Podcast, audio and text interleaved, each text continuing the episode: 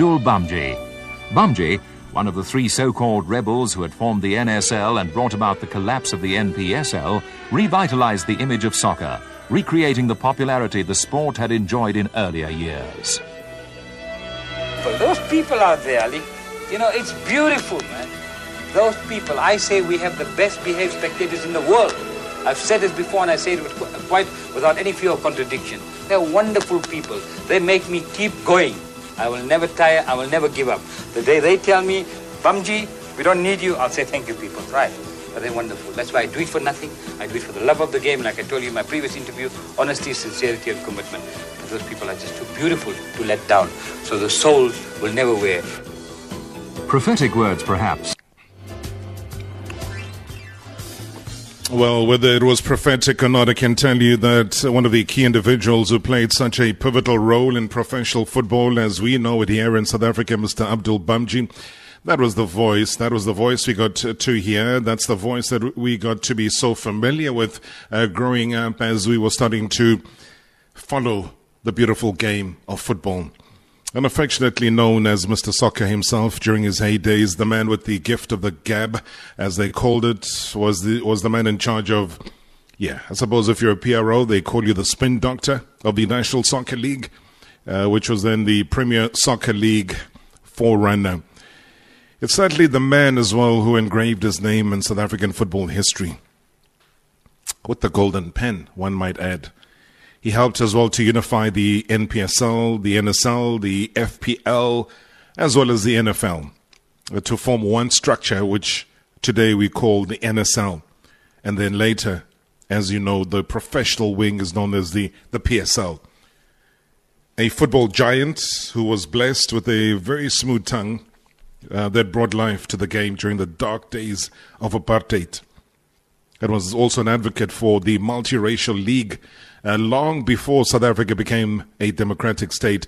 Now, today that giant has fallen, and we thank him for his efforts as well as his service to the beautiful game.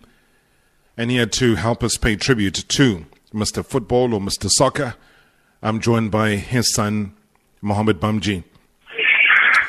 Mohammed, thanks for your time. I know it's going to be a very brief one uh, during such a very difficult period uh, for you and for the family. Our deepest condolences. Thanks, thanks, Rob. Good evening to you and good evening to your listeners, and thanks a lot for those beautiful words. And yeah, it's it's it's it's tough. It's been a roller coaster day, and it hasn't sunk in yet. And I just want to say thank you for for for you. You've always been a big supporter of him, and you've always backed him from day one, and I, I, I will never forget that as a family. Yeah, I mean, we'll, we'll, we'll we'll pay tribute for most of the show today. We'll also play back um, about 13 minutes of the interview that we had with you at the last time when you visited us on his behalf, because I thought you know some important things were shared by you about your dad, uh, who sadly today you know, we, we, we say and we bid a sad farewell to. Describe how the day has been for the family today. Oh, Robert, it started last last night at about half past eleven. Uh, we got a call, and uh, we rushed down to to his place in in in in the Eastgate Eastgate area. Mm. And when I, it took me about 15 minutes to get to my to him, and it it was too late. Uh, he, he peacefully just came out of the bathroom and just couldn't get a breath because he was suffering from with a bit of lung um, cancer in the lung over the last few months. And he, as you know him, he's been a fighter all his life, and he's just mm-hmm. fought it, fought it, and he just went peacefully. And when we got there, he's, he, he looked like he was just like you know having a, a nice sleep. And it, it was it was shocking, uh, but he just went peacefully. He never struggled. He never, you know, he, he never fought for his life. He just went went peacefully, and that that was a, a satisfying thing for for for all of us as a family. Wow, that, that's incredible. So, at about half past 11 last night, he had just taken a shower, then went to bed. There, there was nothing untoward, really, no, uh, he, in, in the build up to that. No, yeah, yeah, he had a good day, according to everyone. He even had a nice supper, everything. He was sitting in bed, talk, talking to my mom and talking as normal. Uh, they put him on the nebulizer as normal that he's been doing because of his of his of his um, cancer in the lung. And he went to the bathroom, came out of the bathroom, and from the time he came out of the bathroom and laid in his bed, in less than, I said less than two, three minutes, he was, he was gone. and they phoned they phoned me at about half past eleven, and it took me about fifteen minutes to get to the Eastgate area. And when I got to his bedside at about quarter to to twelve, it was it was too late. Well, I mean, it, it, would have been sad, and that's why it took you such a short time uh, because of everything that was going through your mind. Again, Mohammed, what what what about Dad would you say you'd remember the most? What about him and the impact, especially that he made to you and the family at large? I, I think I think to me, uh, he's, he's, he's been he's been my hero um, from day one uh, everything I've done in, in, in my life, everything I'm, I'm still involved in football, in, in the coaching setup, I'm still involved in the game, and everything that he stood for and everything I grew up uh, opening my eyes, going to stadiums with him, seeing FNB, knowing what South African football meant to him. I still love those dreams, and every day I, I enter a football pitch or enter a training pitch, I, I do it for him, and to try and say one day maybe I can make his dream come true and he's been a, a tremendous role model. Uh, Rob, I, I can't I can't ask for more. I mean, not only a role model, a hero. And mm. one thing that that stood stood for me is that he made the the impossible possible. Nobody thought there'll be a FNB stadium. Nobody thought we'll have an Italian 90. Nobody, and, and this is all in apartheid times. Nobody thought we'll, we'll, put, we'll put our foot in the map of the world. And he, he always made the impossible you know, possible. And and that's what what what has what has driven me from day one is, don't give up and always be ahead of your game. Always be don't worry what your neighbor is doing. Always look forward. to Be 20 years ahead of your game and go and make the impossible possible. Because if you believe it, you can do it. And I know that the bulk of, of what you told us, which was very astonishing um, in your interview, that we're going to play back uh, parts of it later as well, was the lack of recognition, it would seem, that, uh, you know, the current leadership of football in South Africa had. Lack of recognition for somebody, like you say, who was there as part of the sod turning, whose idea it was to build the FNB Stadium, and yet he couldn't even be invited to, uh, you know, a World Cup match in 2010 and so on. What was his feelings, especially in latter years, towards all of those very negative things? I think I think uh, Rob when when he came out, I think there was a lot of hurt. Um, I think a lot of hurt in him till till maybe the day he closed his eyes, and because of what he gave to the game. I mean, the, the previous in the previous uh, insert you played about him doing things for the people and not earning a cent from it. That, that that's the truth. Everything he did was was for nothing. Everything he did was for the people. And um, yes, he was hurt about the World Cup. He was hurt about a few things, but he, he my father was never a person that showed his hurt. Um, wherever he was, he he kept strong and he, but you know, but deep down inside, maybe he cried alone and mm. and not inviting him to a World Cup game or even when FNB closed, you know, when they did the the, the, the breaking of FNB to to change it to the Calabash.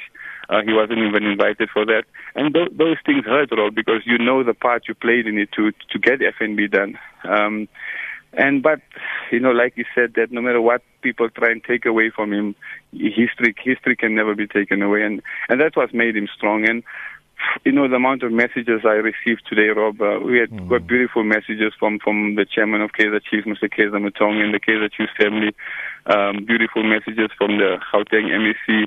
Uh, a lot of beautiful messages, and, and I really appreciate those messages. And it's just sad that he, he's not around to, to, to see those messages and read those messages to know what people really felt about him. Now, I always say it's difficult when the person's gone, you know, when you're not able to do it while the person is still alive, to give them that recognition. Um, I think my interview with you left me very dumbstruck and dumbfounded and uh, in disbelief that, you know, people can have disagreements, Mohammed. People uh, can have arguments or debates or look at football differently. Uh, but being, being cruel and hard towards somebody who's been such a major contributor, I don't think anybody walks out of there being a winner in any way. And I just hope that uh, in those wee hours of last night, uh, he, he was able in his heart of hearts uh, to forgive forgive the people that have such uh, such cold hearts towards him? Yeah, I, I think Rob, as, as you know, as, as we are, we are, we are, we are Muslims, and we, we, we believe a lot in forgiveness. And before we go, before we close our eyes, we, we try and you know give forgiveness to everyone, whether it's your your brother you fought with or, your, the worst enemy. And and let's hope. And I think I think eventually he he, he did forgive them. And I mean, when I used to go visit him at home, and when we used to watch our PSL on TV, and the only thing he used to talk about is to tell me, "Bray," you know, that used to call me like, "Son, why are the stadiums so empty? So, mm. you know, he, he, always, you know, he always had that love of, of full stadiums. Where are the people? Why are the people not coming to the game? But, I, you know, I, I, I don't know, but I think maybe deep down he has forgiven them. And um, he'll never be forgotten. And I, I you know, it's, it's just very difficult to explain the the mood and the situation at the moment, Robbie. Yeah, uh, and, and and one can, can only understand as well, Mohammed. But what what would you say outside of the FNB being the brainchild of it? What would you say gave him the happiest moment uh, being in this journey of football at such a critical stage, politically and otherwise? Look, besides FNB, because I think uh, I think one of the, one of his biggest uh, I think a lot of people don't know also was the the bringing of Italia 90, our first televised World Cup. Mm-hmm. Um, and we we were banned from, from, from international sport. We couldn't, and he managed to go to, to, to Switzerland without a meeting, and to get to go, to see Mr. Mr. Havelange uh, without a meeting, and got Mr. Havelange and Mr. Blatter away from the the FIFA officers at a coffee shop in Zurich and signed a deal to bring the Italia 90, our first televised, proper televised World Cup to South Africa. And that started opening the, the, link between South Africa and FIFA and nobody wanted to deal with us those times in the, in the apartheid times. And I think that that was what was a was a big was a big factor. The um, the one he always speaks about is the 110,000 people at Ellis Park with no with not one incident. It was the double header. Mm-hmm. And when and when he went to NFL meetings and explained to the clubs about doubleheader, they all looked very confused. And he said he'll take the responsibility, and if it doesn't work, he'll pay back the clubs the money from his own pocket and boom, 110,000 in, in Ellis Park. Not a single incident. The biggest crowd still that that, that the record in South Africa. Hmm, hmm, hmm. I mean, it, it, it, really is crazy. Just a, what a creative he was. He was way ahead of his time. Um, you know, the genius. I'll always remember the interviews, whether it was Wars a Weekend. Uh, we'll share some in the interview that we're going to be playing uh, with, for our listeners later on. You talk about FNB. At the FNB Stadium, Kaizer Chiefs have just opened up their lead against uh, uh TTM. It is now at uh, 2 0 with Manyama's goal uh, in the 66th minute. So there it is. I mean, it's thriving. It's a buzz there's religious activities that happen there uh, that bring in the money. There's rock concerts and all sorts of things. And and once again, we can only be indebted to him. Do you ever think anything around football, even if it's a suite or a presidential suite, never mind a stadium, uh, would ever be named after Mr. Abdul Bhamjee? As a family, we would, love it, Rob. Uh, I mean, but it's it's not for for us to go knocking on FNB's doors or knocking on South or PSL's doors. I mean, what my dad has did, it's there. Everybody can see it, and I think that would be the right thing. Whether it's naming FNB, whether it's giving a, naming a suite under him, but some sort of recognition for for what he's done to this for for this game, uh, Robbie. Um, and that, that's that's the only way we um, that's the way to to to pay tribute to to the to the to the the service he's done he's done to the game. Absolutely. I don't want to keep you for too long, uh, Mohammed. I'm, I'm, sure at some point we still owe our listeners a part two, uh, given the wealth of um, archive material that you have as far as photographs and everything has been so well documented about his journey that we do take into account once the mourning period is over uh, that we, we bring you through and we make people that maybe join football later in their lives might not understand the kind of impact that uh, your dad had. Uh, but from all of us on Marawa Sports Worldwide, on Radio 2000, on Metro FM, as well as the SABC, we just wanted to extend our heartfelt condolences to you, to the family, and to the family at large. Thank, thank you, Robbie, and thank you for everything you've done, and thank you to, for, to the listeners, and God bless. Thank you so much, for for having the strength, Mohammed, to, to chat to us uh, during such a difficult period. That's Mohammed Bhamjee, um, Abdul Bhamjee's son. Just, uh, yeah, just giving a recount of um, the importance of the kind of work that Abdul Bhamjee did. And uh, nobody can ever take away that. It really doesn't matter who you are who's listening to the show uh, right now, whatever you might have thought of him or think of him or have as an opinion, um, the work of a man is always there. It's always out for people to see. And regardless of personal gripes that people might have, it takes nothing away. You know, there's hardworking people and there's hardworking people. We'll continue. Marawa Sports Worldwide. An exclusive conversation here uh, as we look back at the life and the times of uh, our former NSL, PRO, uh, Abdul Bhamjee. I think he was more than just a PRO. I think he was uh, football in so many uh, different aspects. Mohammed Bhamjee uh, will be chatting to us. It's been a long time. I know you've been trying to track my dad down, and I'm just honored to represent him and represent the Bhamjee family in this great uh, sports show with the top presenter in the country. Thank you so much. I really do appreciate that. How is he doing health wise? How is he doing as a person? As a person, he's doing well, Rob. Um, he still loves his football. Yeah. If there's a game on TV, and the first question that comes to me is, is my boy, why is the stadiums empty? What's happening with our football? We're not filling stadiums. Right. And every week when I see him, that's that's the first question. Why is the standard dropped? Hashtag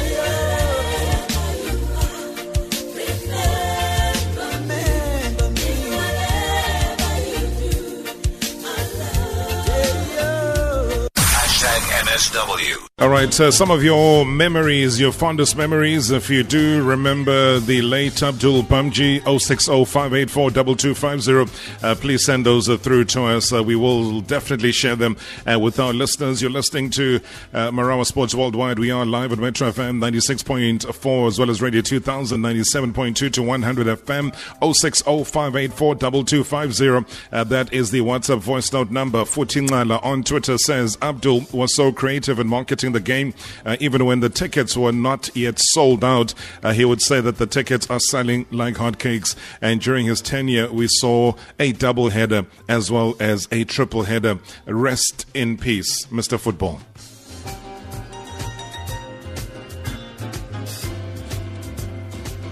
One of the veteran journalists in South Africa that uh, would have also had very fond memories of uh, uh, the now late Abdul Bhamjee would be Billy Cooper, who joins me on the line. Billy, thank you so much for your time. It's been a while. Uh, good to have you, but obviously a very difficult time to be chatting to you. Welcome to the show.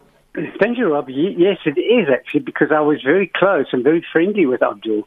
And um, when I heard the news this morning, I, I was pretty shocked. And um, he was Mr. Football. He was the real razzmatazz of the game. I mean, uh, you had to be there to, you know, we, we lost Trevor Phillips the other day. I was watching your show, the one that you did before 2010 on Supersport. Uh, I was watching that. It was quite interesting to, to listen to Trevor. Now, now we've lost Abdul, and unfortunately, his reign ended in, in in, in 1991.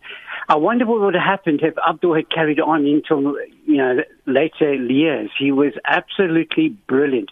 You know, I don't know if you remember, but um, he was the the person that coined that white ring of shame around Ellis Park. He was a, um, it, it, it was something that he hammered on, and, and we used to pub, publish it. And you know, Tuesday off Tuesday mornings were not to be missed with Abdul because every Tuesday he would come up with something special for you. And I, I was working at the Citizen those days, and Abdul always, you know, it was one of the newspapers he liked to get his stories into because uh, it was then a very sort of influential uh, with the anti-apartheid, you know, the apartheid people, and. Um, you know, we did everything we could. No normal sport in an abnormal society, and, and that's Abdul was was absolutely brilliant at marketing. He was, I, I, it's hard to describe if you weren't there. He was, you know, you once said to me, if, if, as long as you write about me, I'm happy. If you, no news is bad news, but it's when you don't write about me, then I'm dead and buried because then nobody cares about me. And sadly, in 1991, when that when he was done for fraud. That was the end of that. But he he really, I mean, like you said, I just heard you saying that you would tell you the tickets are selling like hotcakes. Nobody, but nobody could sell a game like this man. You know, he was absolutely brilliant at what he did. And you know, one day, I'll give you a little story. One one December, where, as you, if you remember, back in the old bad old days, where we didn't have international sports, back in the apartheid days, we had um, where it was just the football and the cricket and no tours. So there wasn't a lot to write about. You used to write feature articles. You used to write reams and pages of, of, of articles of the years, the, the events during the year to fill up the newspapers. And one day I had the story, and I couldn't quite get hold of Abdul. That was pre-cell phone days.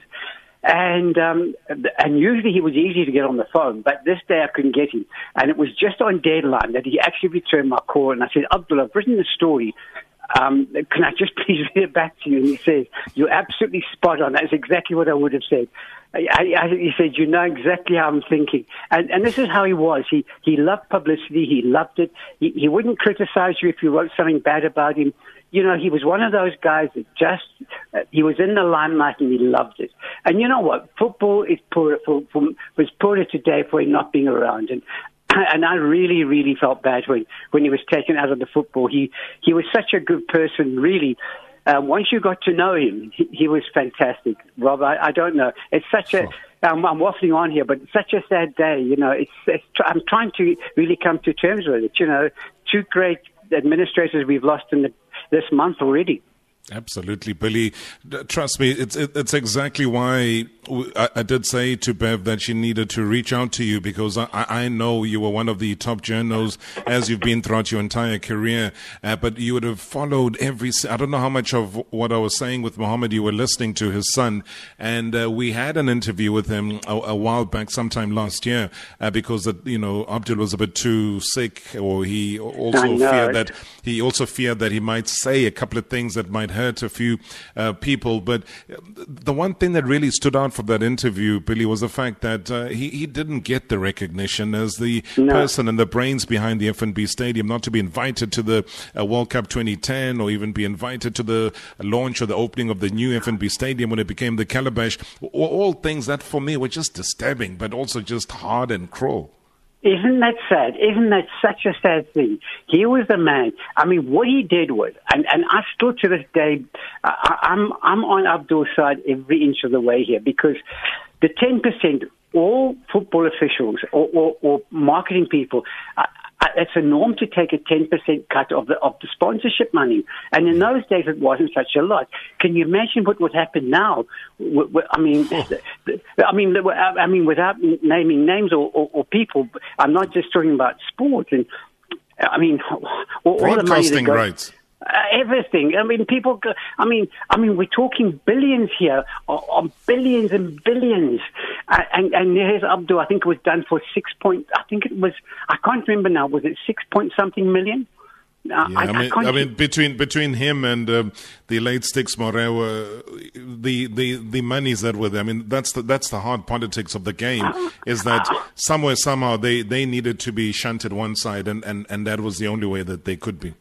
And you know that, that the sad thing is, Stix was another great guy. You know, he was yeah. another great guy who who did so much and didn't get recognized. Abdul was the driving force. As we as that interview you did with uh, Trevor Phillips was really fascinating. I really enjoyed that because I, I, I, also like Trevor, and I, and Trevor was one of those guys that called a spade a spade. But you, you could write bad things about him. He never complained. But if you got it wrong, he would be the first one to come there with a baseball bat and bang you on the head with it. But at least you got a mouthful from Trevor. But Abdul was a, a, a really lovely guy. As I said, that December story, I'll never forget walking outside the, the Citizen Building in Dornf- Old Doornfontein and thinking, gee, what am I going to do? We're going to go and publish this story or not? What if it's wrong? And, and I did get it right, but uh, it was touch and go. And as a journalist, you don't want to print wrong facts. And Abdul confirmed every single word on, on that. And I thought to myself, how good is that? He said to me, you know what? You know exactly how my mind thinks. And, you know, Abdul and myself were in that kind of space where we could, I, I, could I could write a story, and he said to me, "That's that that's it. That's how we. That's spot on. That's we, we need to do this." And we things have things were things happened when he was around things were moving, man. He yeah. he did things. Cup finals were. It was. Um, oh, it was I a spectacular event. It was a razzmatazz. Those job. are the words that you were using earlier. You know, he was the original razzmatazz. I mean, I'm looking at a picture that I stole from the, uh, you know, oh. from the oh. archive book of uh, Muhammad when he came to the studio, yeah. and I took a, a photo uh, with uh, Abdul, sort of, um, and, well, half kneeling, sort of getting down at Chris Ball, the group yeah. chief executive yes, of First National Chris, Bank. Yes, yeah, back in those days days during the turning of the soil, uh, you know, with Abdul Bhamjee then. And, and, and if the current leadership of football have got anything to be wronged about is the fact that the way FNB Stadium turned out, yeah, it's wonderful, but it's about the outlying fields, the way that it was supposed to turn out in the original architectural design that Abdul had was never fulfilled because you don't get that. It is not there, it doesn't exist. Well, you, you know, the whole issue was, as you said, what you said to me earlier was he never got the recognition. He was the person that was the driving force behind FNB Stadium. I remember we, I don't know if you, if you remember going up in helicopters the day that, that, that they, that they took all the journalists around and we went up yes. in helicopters and, and we saw the stadium it was something we never thought of, and and and I, and my own my biggest regret was I, I lost touch with Abdul. You know, life goes on, and and you carry on with your life, and you you know, out of sight, out of mind. And I just well to say to Muhammad, I really really uh, feel, and I, I really send my condolences because uh, it, it is such a sad, sad time. You know, I, I'll always remember him as smiling and and and going there, you know, in Mayfair into his house and having dinner. It, it, you know, he, he was such a nice guy to deal with. And he would give you on record, off record. He would tell you things, you know, and he knew you weren't going to break a confidence, you know. And, and it was a lovely way to work with an official. When you tr- he trusted you, you trusted him. And as I said, I, I, I've, I've got no, I, I was close at the time and I know I was close, but you had to be, I mean, the, the the, the current crop now are different. Even players are different now. It's, mm. it's a whole different, you know, era of football. Um, it, it's just not the same. You know, uh, 40, 30 years ago, it, it was an all bright new, brand new world where we were all, all in this together, all new. We, we into this, we, we're back in FIFA well, before even FIFA, but it was before even that. Sorry, I'm, what I'm going to say is when the back in the 80s, Abdul was breaking down the apartheid barriers. That was the one thing, again, with Ellis Park. You'll remember, as I said, the Ring of Shame.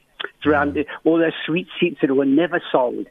And with all the stadiums he filled, how on earth he managed to do that, I'll never know. But he did. And you know what? He could convince you. You would you would tell an Eskimo he could buy some ice. You know, he would he would sell ice to an Eskimo because he was he he could he could tell me something, and I knew. But but at the time when you sat down with him over dinner or something, you would get the real Abdul. And and, and my condolences go to his family. I I really really wish I had had had time to say goodbye to him because uh, he was a really nice person. And with, again, I'll, I'll go back to what you said earlier. He didn't get the recognition he deserves. He deserves far more recognition in football than anybody gives him credit for. And and I tell you what, he, he, he if he did the crime, he did the time, and he never, ever, ever complained. And absolutely. I, uh, I, I was, was going to just say I was going to say, Billy, sorry, I'm just going to take a break and say goodbye, but do make time for us so that we can chat to you um, on another time and another, uh, just to celebrate you as an individual. I really would oh, love that. You. And uh, yeah, but thank you so much for the tribute. Really heartfelt and yeah, well, uh, genuine. Really and him. thank you, thank you, thank you so thank much, you, Billy Rob. Thanks Cooper. for having me on the show. Thank I appreciate Sports Worldwide. Former NSL PRO Abdul Bhamjee. I think he was more than just a PRO. I think he was uh, football in so many uh, different aspects. Mohammed Bhamjee Round two is, is whenever you want whenever you want me, Rob. I'll, no, we're gonna I'll definitely it. be there. No, we're gonna do it. I think. And uh, even if it means I must pull him in and put him in one corner just for you to see him, yes. uh, I'll, I'll, try my best. I'm not promising, yeah. but I'll, no, try. And he, I, I he, he, is listening. He is, he's currently I, listening. I know that he's listening. Maybe you can just ask him also while. Mr. Abdul Bhamjee, you made me leave KZN to come to Joburg for the first time to watch a football game that you were promoting. We are here in Gauteng. I'm asking you to return the favor, just to come with your son to the studio. I hope it's received positively.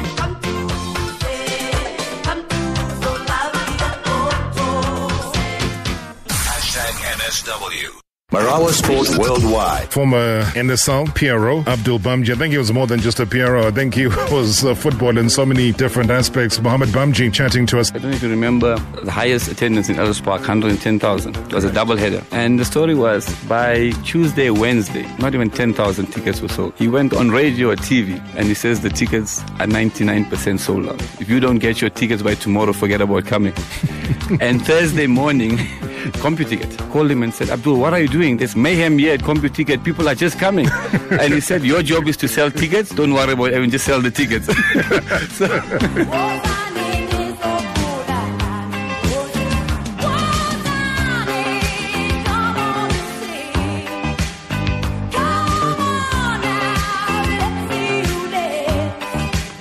Hashtag NSW.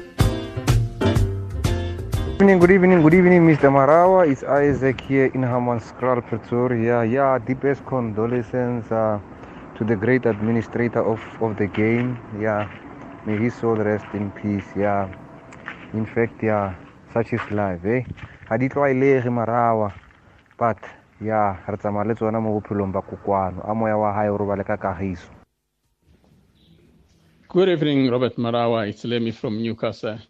Matluputu, it's said that there is no one who filled the void that was left by, Suli, by sorry by Abdul Bhamjee. You know, he's one man who would pull crowds to the stadium. He was a crowd puller. You know, he makes soccer so entertaining. You know, you'll definitely know on the day what to expect. There will be curtain raisers. There will be uh, artists performing until the start of the game. But now it's so boring. That's why even people come late to the stadium because of people like him are not there anymore.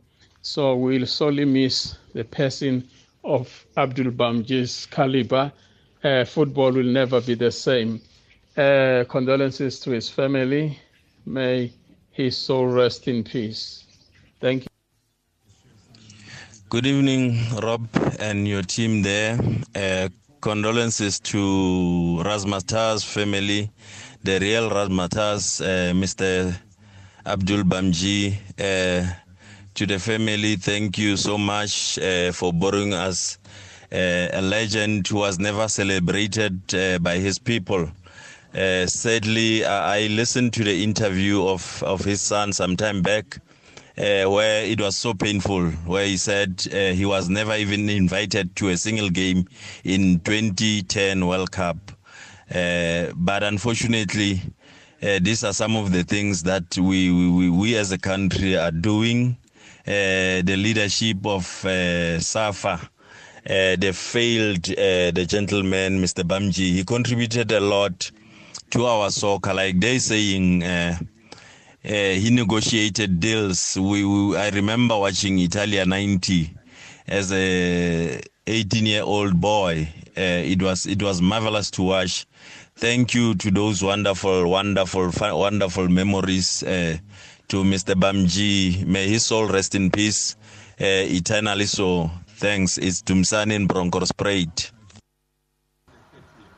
Good day, Robert, Beverly, and the team. Uh, condolences to the Bhamjee families. Like when uh, the interview that you had with his son a couple of months ago or a ago, it was like yesterday. Yeah, what a loss to South African football. Uh, on a lighter note, I like what I'm seeing at FNB, especially those, uh, I can't say youngsters, but younger players to what we what we were used to at Kaizer Chiefs. Uh, it's good. Let's way we live and direct from Pretoria. Thank you.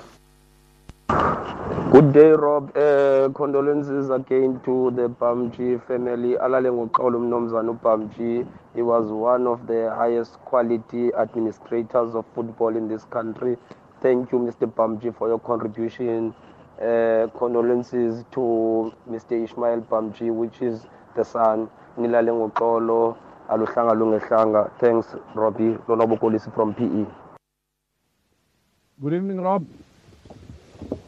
I just want to send my heartfelt condolences to Abdul Bhamjee. May soul rest in peace and to his family. We have yet, we have lost another legend. Uh, thanks for the awesome show, Robert. It's Brennan from Middleburg. Do what you do best, my brother. Away, Robbie. Uh, Marawa, I just want to send my condolences to the Bhamjee family. Um, well, I was still very young when he was still uh, involved in our soccer, but I used to remember him being a snazzy dresser with your green pants and your white shoes, you know, and your go your your, your and the jewelry, of course. I just want to say, rest in peace, Abdul Bhamjee. You left a mark on our on our soccer. You will always be missed, never be forgotten. And also, Marawa, I just want to commend your show your show it covers a lot whether people that have departed, we are celebrating life. We, we, we, we can always refer. You, you always play your tapes when people were still on your show. That's what you always emphasize that you don't celebrate people when they're gone. You celebrate while they're still alive. The MSW has covered a lot of ground, and it's still gonna cover because you you you, you, do your research, Marau. You put in the work, and it's all there to see. Keep up the good work, Marau, and the team. Usfiso Emlas. Good evening, Rob. Um, it's Tabo Peterson here. Robert, we have lost a legend in the football fraternity. Um, what a humble soul, a man who does what is said to execute. You know, I never used to be a fan of football in my younger years. Um, you know, but knowing Hore, you'll be getting to the stadium and there will definitely be curtain raisers, there'll be comp- competitions, there'll be artists performing. It tells you the passion that Abdul Bhamjee had for the game. May soul rest in peace and condolences to his family. We've lost a legend, uh, and it's a pity that uh, we couldn't find the right caliber of people to fill his shoes. At times, we need to go back to basics and uh, need not change or fix what is not broken in our game. Wow, powerful, powerful tributes indeed coming through from people that love the beautiful game of football. 0605842250. Uh, please keep sending those through to us as we celebrate the life and the times of Mr. Abdul Bhamjee. And one of the voice notes did say that uh, they were still very young. It's it's also the same with myself.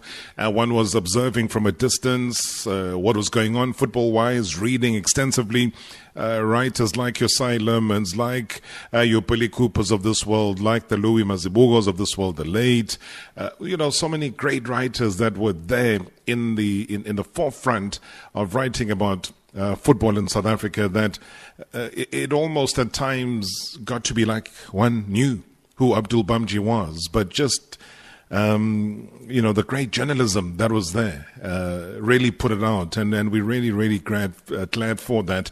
Um, we'll play out in just a second a tribute by Thomas uh, um, but let me give you a quick score update because things have changed at uh, at the FNB Stadium where Kaizer Chiefs are playing against uh, Tshakhuma, who have had a player sent off uh, with Ndengane shown a second yellow in the 84th minute, so he gets his marching orders. The two players who scored a couple of days ago, uh, that is Ungobo as well as uh, Mashiane, have scored again. So Mashiane is scoring in the 90th minute after Manyama had scored in the 71st. So it's Kaizer Chiefs 3, uh, TTM nil.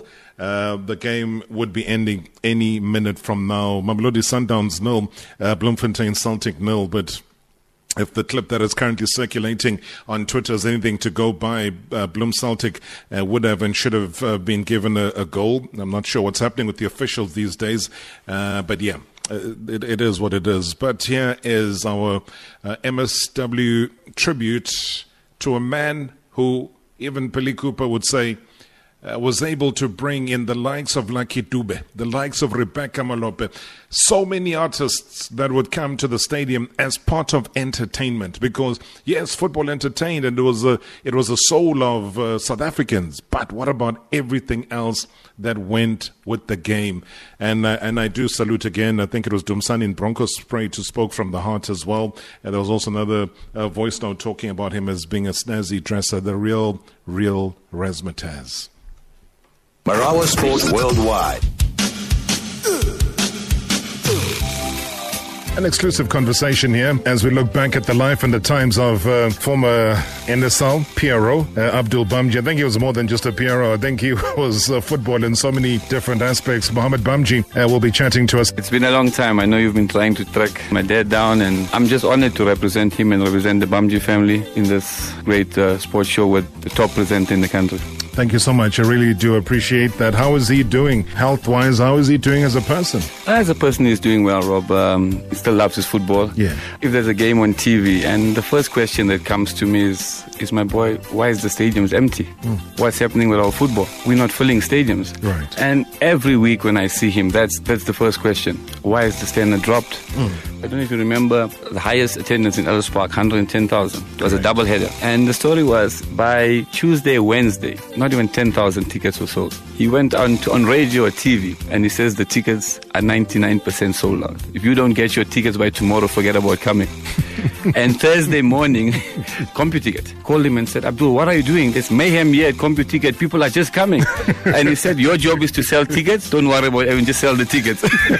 so, Does current football leadership structures recognize Abdul Bhamjee? Do they give him his due respect? To be honest with you, Rob, no. When I see him and I always tell him, they'll never forget. You drive past FNB Stadium, you'll never forget it. You can turn the soil, you can turn it into the calabash, but we know whose brainchild was it. When FNB was broken down before the World Cup, there was no invite. Has no, he uh, ever been invited to a football game? Professional football, cup final, international? Nothing, Was he invited to the World Cup 2010? No, Robbie. I remember a few years ago there was a de- debate of what, what should FNB be be named. It can only be named the Abdul Bhamjee Stadium. Some people listening to your show might be throwing themselves on the seats and saying never, but he's the brainchild. Whether you like it or not, think think about who was Mr. Football, Mr. Sport, who was not scared to challenge people and take this take our, our sport to the mm-hmm. next level. Not only football. Whether we like it or not, who was going to be our next Minister of Sport after Mr. Steve Tshwete? You remember Italia 90? How did Italia 90 come here? Mm-hmm. Because South Africa wa- was in apartheid. No one wanted to look at us. He flew to Switzerland with no appointment on his own money. Mm. He met Mr. Blatter, who was then the secretary, not even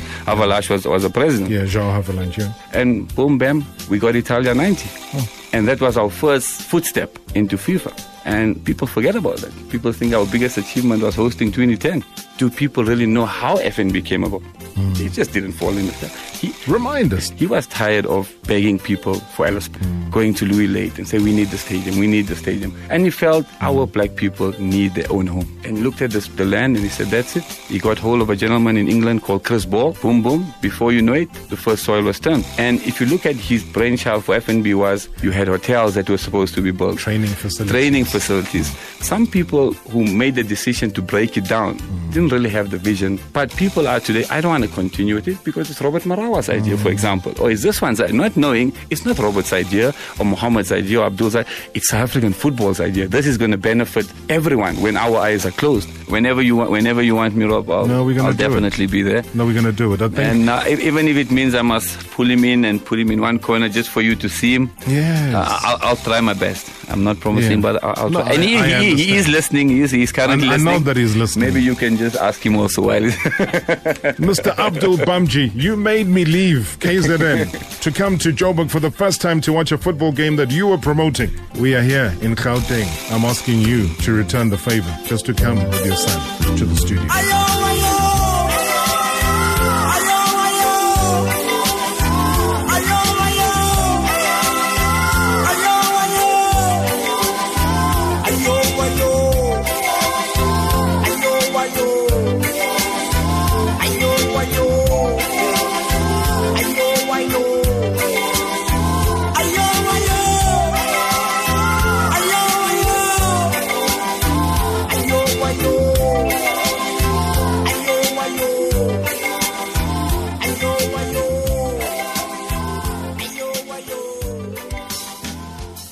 Man, sadly, Lucky Dube no more. Sadly, the man that, you know, loved Lucky Dube so much as far as uh, live football is concerned.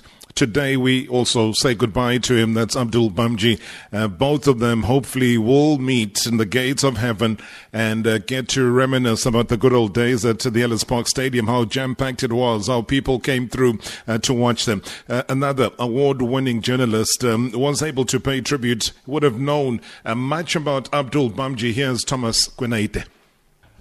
Hi, Rob. My first encounter with Abdul was a tongue lashing following a story I had written. He pointed out to me that I unconsciously perpetuated the myth that blacks could not run a professional organization efficiently without the help of white people. But in years that followed, I realized that there was mutual respect between us. A powerful activist, he was not afraid to tell industry role players and heads of huge corporates in South Africa that they were racist, that they discriminated against football in the allocation of sponsorship funds because it was a black man's favorite sport. He cautioned that football was no longer prepared to accept crumbs that fell off the table. He played a key role in the unification of South African football and broke the ground for the construction of the original Soccer City Stadium. Man, I could go on and on about the Motormouth and original razzmatazz long before Minister Fikile Mbalula assumed the moniker. May Abdul's soul rest in peace. Thomas uh, thank you so, so very much indeed for honoring us and for being, um, you know, as forthright as you could possibly be in shedding some light about the tongue lashing that you got from uh, the now late Abdul Bhamjee.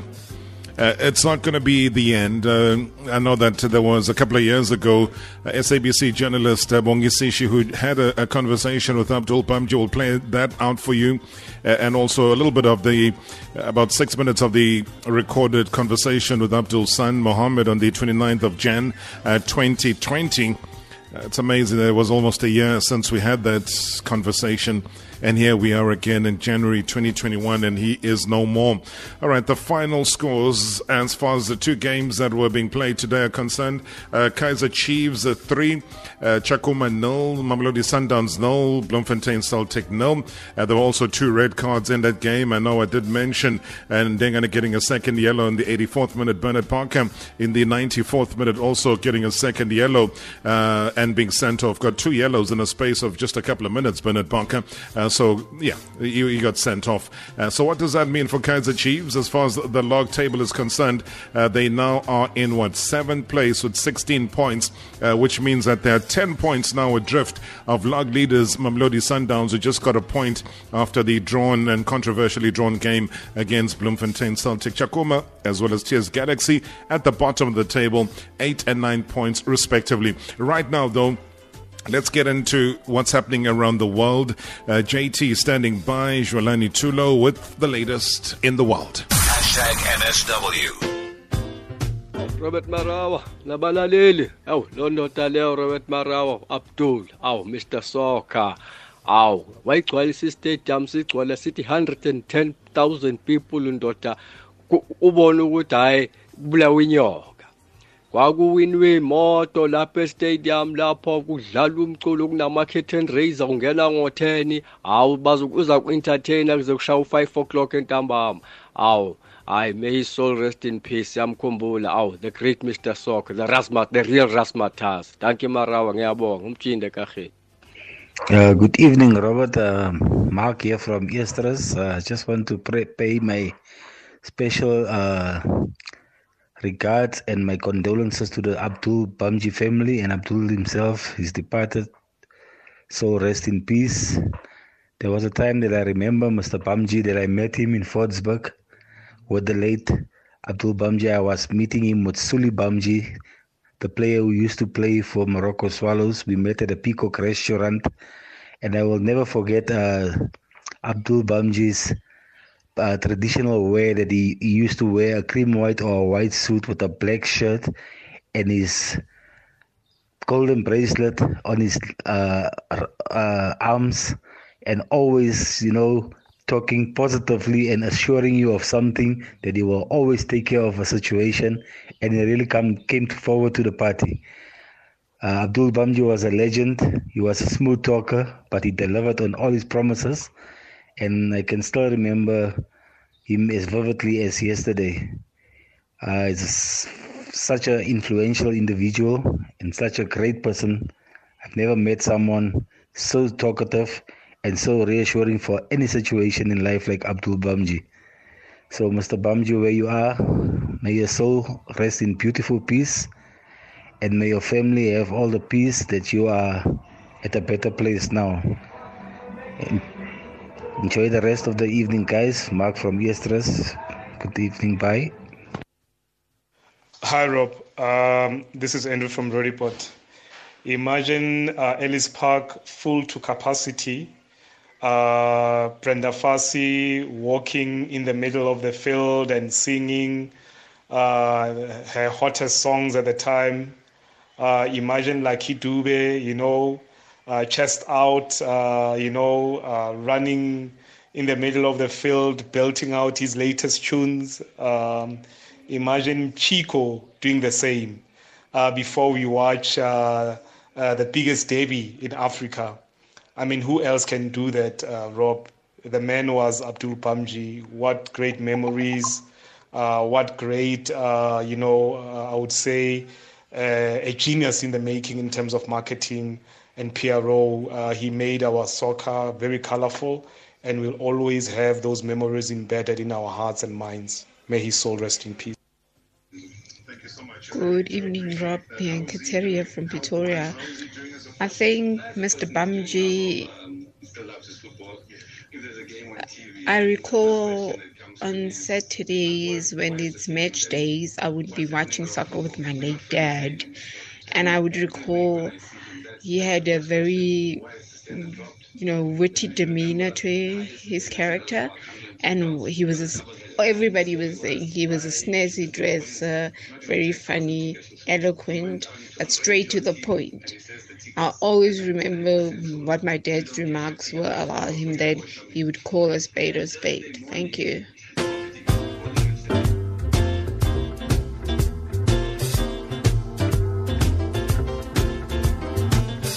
A spade he did indeed call. Thank you so much, Jolani Tula, for the news at the top of the hour. As we continue with tribute and paying tribute as well, you heard Mark and Yesteras talking about him and saying what a talkative but reassuring individual. Uh, I can't have described him better than that. And because we uphold the game's history in, in, in very high regard as well as strive to make sure that uh, you know who is the who's who of it uh, and those that have contributed immensely to bringing the game where it is today. A lot of you have said thank you because we always try and recognize our legends while they're still alive. And we'll continue to do that uh, because when they're gone, it means absolutely nothing. Let's take you back now to an interview uh, that he did with the SABC journalist Bongi Sishe a couple of years ago.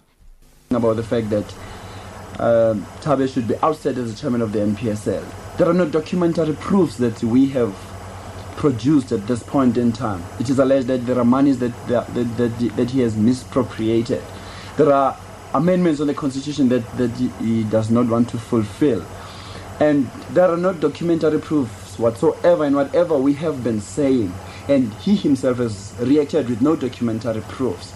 Can you please clear the air on the fact, on the on, on the on the facts that there are monies that are that have been misappropriated in, in the last year's financial report? Uh, thank you very much, Bongi.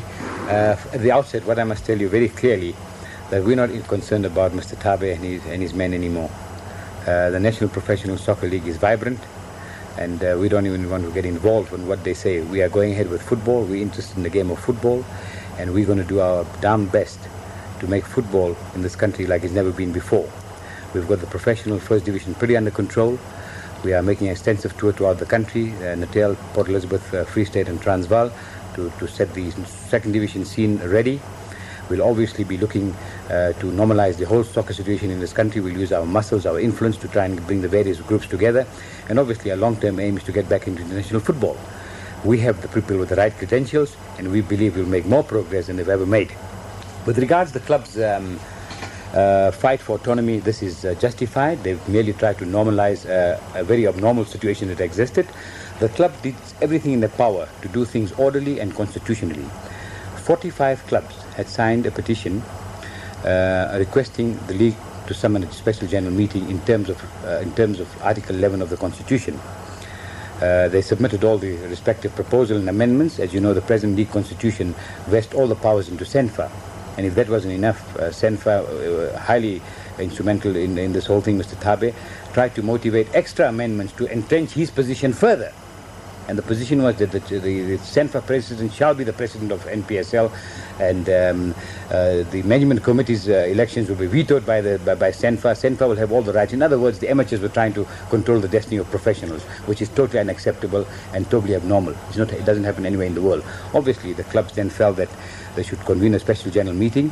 Uh, and uh, try and pilot all these amendments. When these amendments came through, and they asked for his resignation, but at the management committee meeting of the league, He's the affected party. They're asking for his resignation and ask for amendment, but he presides over these meetings, and he says he will not submit those amendments to the meeting. He will call a meeting himself, and he will draft the agenda Now, you know, uh, I've never seen something like this in my life. He actually frustrated the clubs at every possible way. They try to do things only unconstitutionally. Hence, uh, by being frustrated left, right, and centre, and as you know, recently with these threats about the grounds, etc., which are just empty noises and are treated with the contempt that you deserve, uh, the clubs had no alternative but to, to go it alone. And this they've achieved very successfully.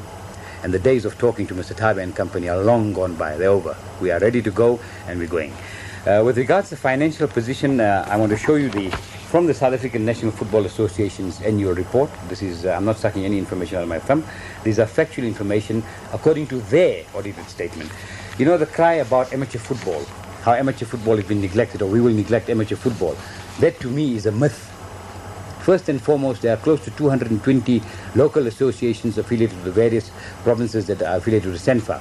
And only 12 of those local associations derive any financial benefit. That's the first point. Secondly, this big talk about the professionals won't support amateur football. We have made a firm commitment. We will at all times support and encourage amateur football. We stand by that. There'll be no deviation from that. We'll make our contribution to amateur football, but we want the money to be used for what it is and not misused. In the central balance sheet, in 1982, they received 340,000 rand 227 uh, 340,000 227 rand 85 cents from the clubs of the NPSL from gate share. Now that was supposed to be for amateur football. From that amount, they only gave the associations, local associations, 99,955 rand 20 cents. Now, what happened to the other money? A big amount? Yeah, I leave that to your imagination. They spent 62,952 rand 4 cents on travelling expense. Where? Did they go overseas to try and bring us back into international football? Or was it just local travel? Right? In 82, they gave an honoraria of 4,725. But in 83, they upped that by how many percent? To 31,400 rand honoraria. In 83, the league gave them 454,802 rand for amateur football. What did they do? In spite of getting more money from the league from the 82, they reduced the amateur grant. They only gave the amateurs 94,452 rand 19 cents from a total amount of 454,802 rand. Now you telling me you're supporting amateur football? That's a myth, Mr. Bongi. They only gave the amateurs 94,000. The travelling expense 56,000. Their honoraria went up to 31,000. They show an unauthorized expenditure for such a big organization of 42,930 rand. And not unauthorized. It's there in their own language, right? I find it uh, diabolical to say the least. We also have what we call a development fund, where all the clubs, every game that they play, 2% is deducted of their gates to this fund which call, we call development fund. This development fund is to develop football, facilities, etc. No other purpose. And that's, they show it in their statement. Development fund, capital employed, 163,468 in 1983. Of course, since then it's much more. But this is not an asset of SANFA. This money belongs to the clubs for a specific purpose, development fund. It shouldn't be shown in their capital employed. Right? But that's nothing. They take the club's money. A one person, Mr. Thabe, takes the money from the development fund. He says he's had the authority from SANFA. He most certainly didn't have the authority from the NPSL. He most certainly did not consult the clubs of the NPSL. It's their money. And if you want to use their money, you must first consult them. They took 32,000 rand from the development fund to print a book which is called The Goal. It's a goal, which SANFA did in, in the 50th celebrations last year. But that book is not football property. If it was football property, by all means, use football money to develop football. But don't use football money to, to, to, uh, to uplift your own ego. That book, on the front page, as you've seen it yourself, it says copyright G.A.L. Thabe.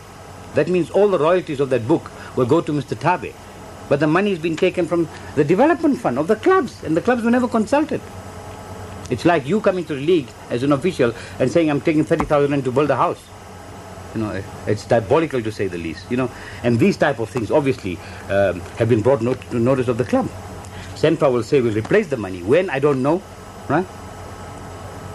But in the first place, it's totally immoral for a chairman of an organization to take money from the trust fund to finance his own book, his book, because the royalties go to him.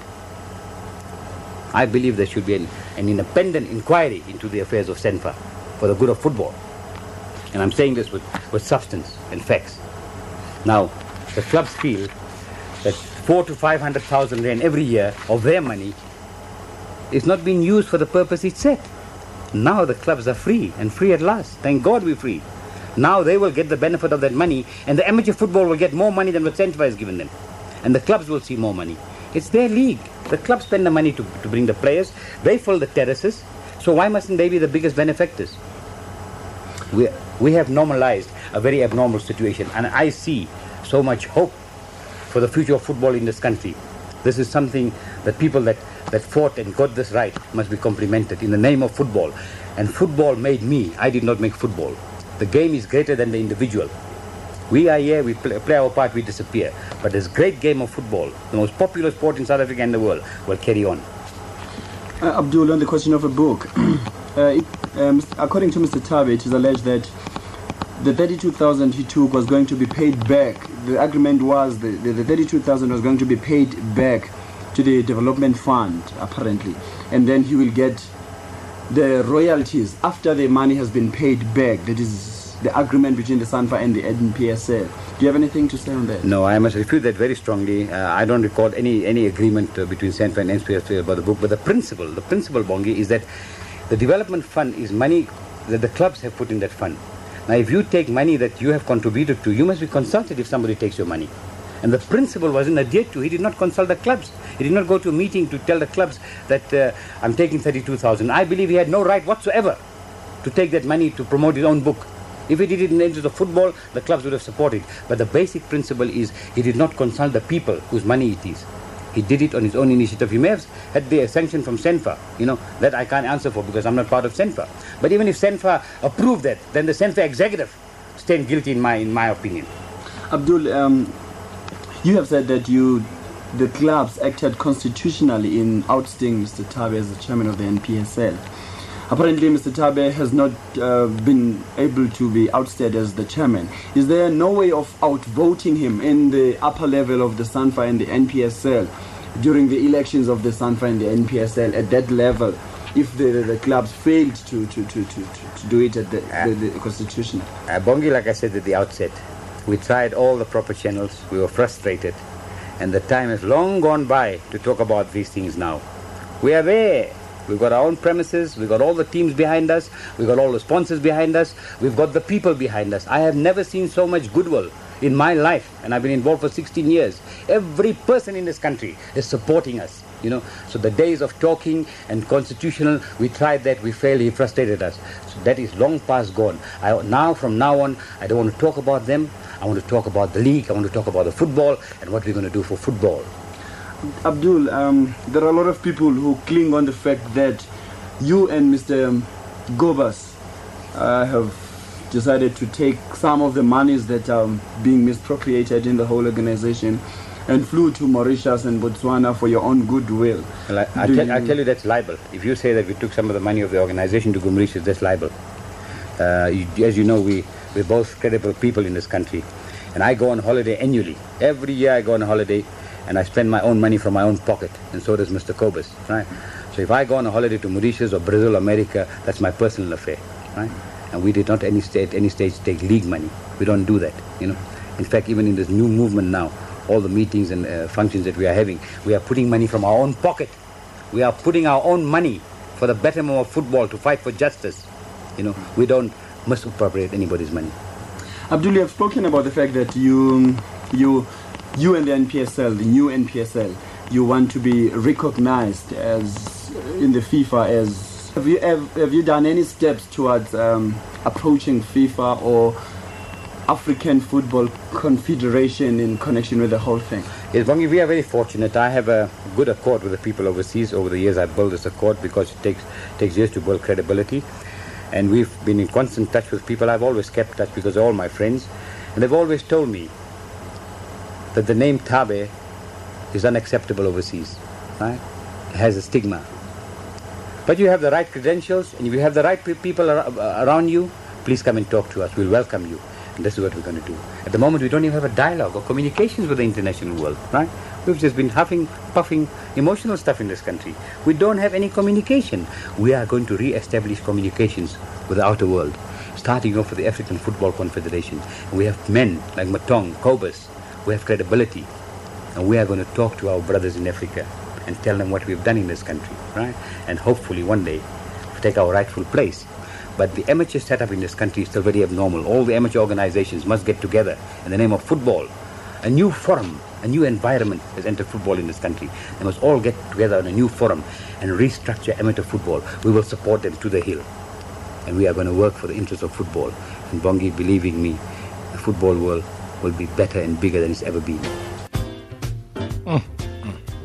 That's the man. If you had never heard his voice, um, you know, that, that, that's him.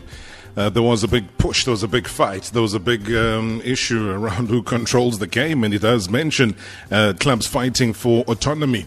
He gives you a breakdown in 1982 about the 340k uh, that was there for the gate share that was uh, taken, the 99k that was there um, for the associations, the 62,000 rand on travel. He breaks it down to every cent, but he has also another recording uh, that we have a special tribute that uh, was brought to us uh, especially for this show, and we thank uh, Senegalese, um, that is Papa Massata Diack. Here he is. This is Papa Massata Diack marketing consultant uh, based in Senegal. Uh, I really pay tribute to the great Abdul Bhamjee, uh, seasoned sports administrators, and I had the privilege working with him uh, in South Africa during the unity process and also the organization of the African Cup of Nations and some COSAFA events. Uh, really, we are really uh, uh, commiserating his uh, death in West Africa here in Senegal uh, because we know his role and his contribution to the development of uh, soccer in South Africa and beyond in Southern Africa. And uh, also very well appreciated in FIFA, in uh, the Olympic movement for his contribution. may his soul rest in paradise and really pay tribute to his family and to all his friends uh, for his contribution. Uh, Abdul Bhamjee was also known for his jovial attitude, his positive attitude, uh, uh also uh, uh, being a good Muslim. I'm a Muslim like him. he used to invite me to go and pray Friday prayers together when he was in Johannesburg. So really something, somebody really appreciated personally. And He's also uh, known to be frank and straightforward talking in his negotiations, and I think that's what make it uh, an appeal uh, for uh, them to be able to succeed in football uh, on the integration of South Africa uh, back in the sports family, but also to have the grant of the African Cup of Nations 1996. So really, it's a big loss for African football. Uh, Abdul Bhamjee was a great man, and uh, may his soul rest in paradise. Thank you. Thank you so much, there, Papa Massata Diack, for that very special tribute. Here's Atebo Komoloi. Evening, Robbie. Sad news indeed. We lost an icon, a man who gave us hope. He gave us entertainment. Today, football is business, Robbie. During Abdul Bhamjee, football was entertainment. Abdul Bhamjee mixed football and music. Do you remember the Iwisa Spectacular? Every footballer's dream to play in that tournament. Abdul Bhamjee owned a sports shop, Robbie. The football equipment in that sports shop was affordable for the masses because he understood the masses. He was vibrant, energetic, and he was somebody that gave you hope during the apartheid era during the dark days. I remember Robbie attending uh, it was a spectacular. And when I watched, you know, all those youngsters, uh, Aubrey, the late Aubrey, the Beast Sibuku, Chaka Chaka Mpondo, uh, Master Mutlu, uh, on the Kaizer Chiefs line, you lineup, you had uh, the young Abel Shongwe. Uh, on the Pirates lineup, you had Ace Khuse uh, Kilam Corners.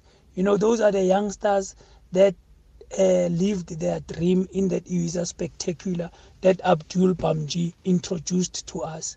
And the nicest part is that I made my debut in that tournament in Abdul Bhamjee's baby idea of making sure the masses are being entertained. Let us celebrate his passing away, Robbie.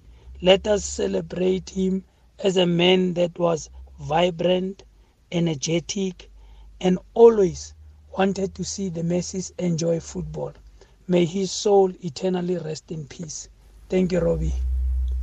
Thanks for your honesty, Moloi. Thank you very much indeed for that special tribute. And also just highlighting what I think was, what, a 26 year history of the Charity Spectacular. Started as the Iwisa Charity Spectacular, became known as the Telkom uh, Spectacular as well. Sadly, it no longer exists. Uh, but the legacy that uh, he did leave behind stays on. And to the family, I hope as you were listening throughout the entire show, you got to have a, a bit of a smile in the midst of the sadness. Thank you, South Africa. Thank you for paying tribute to a great of SA football.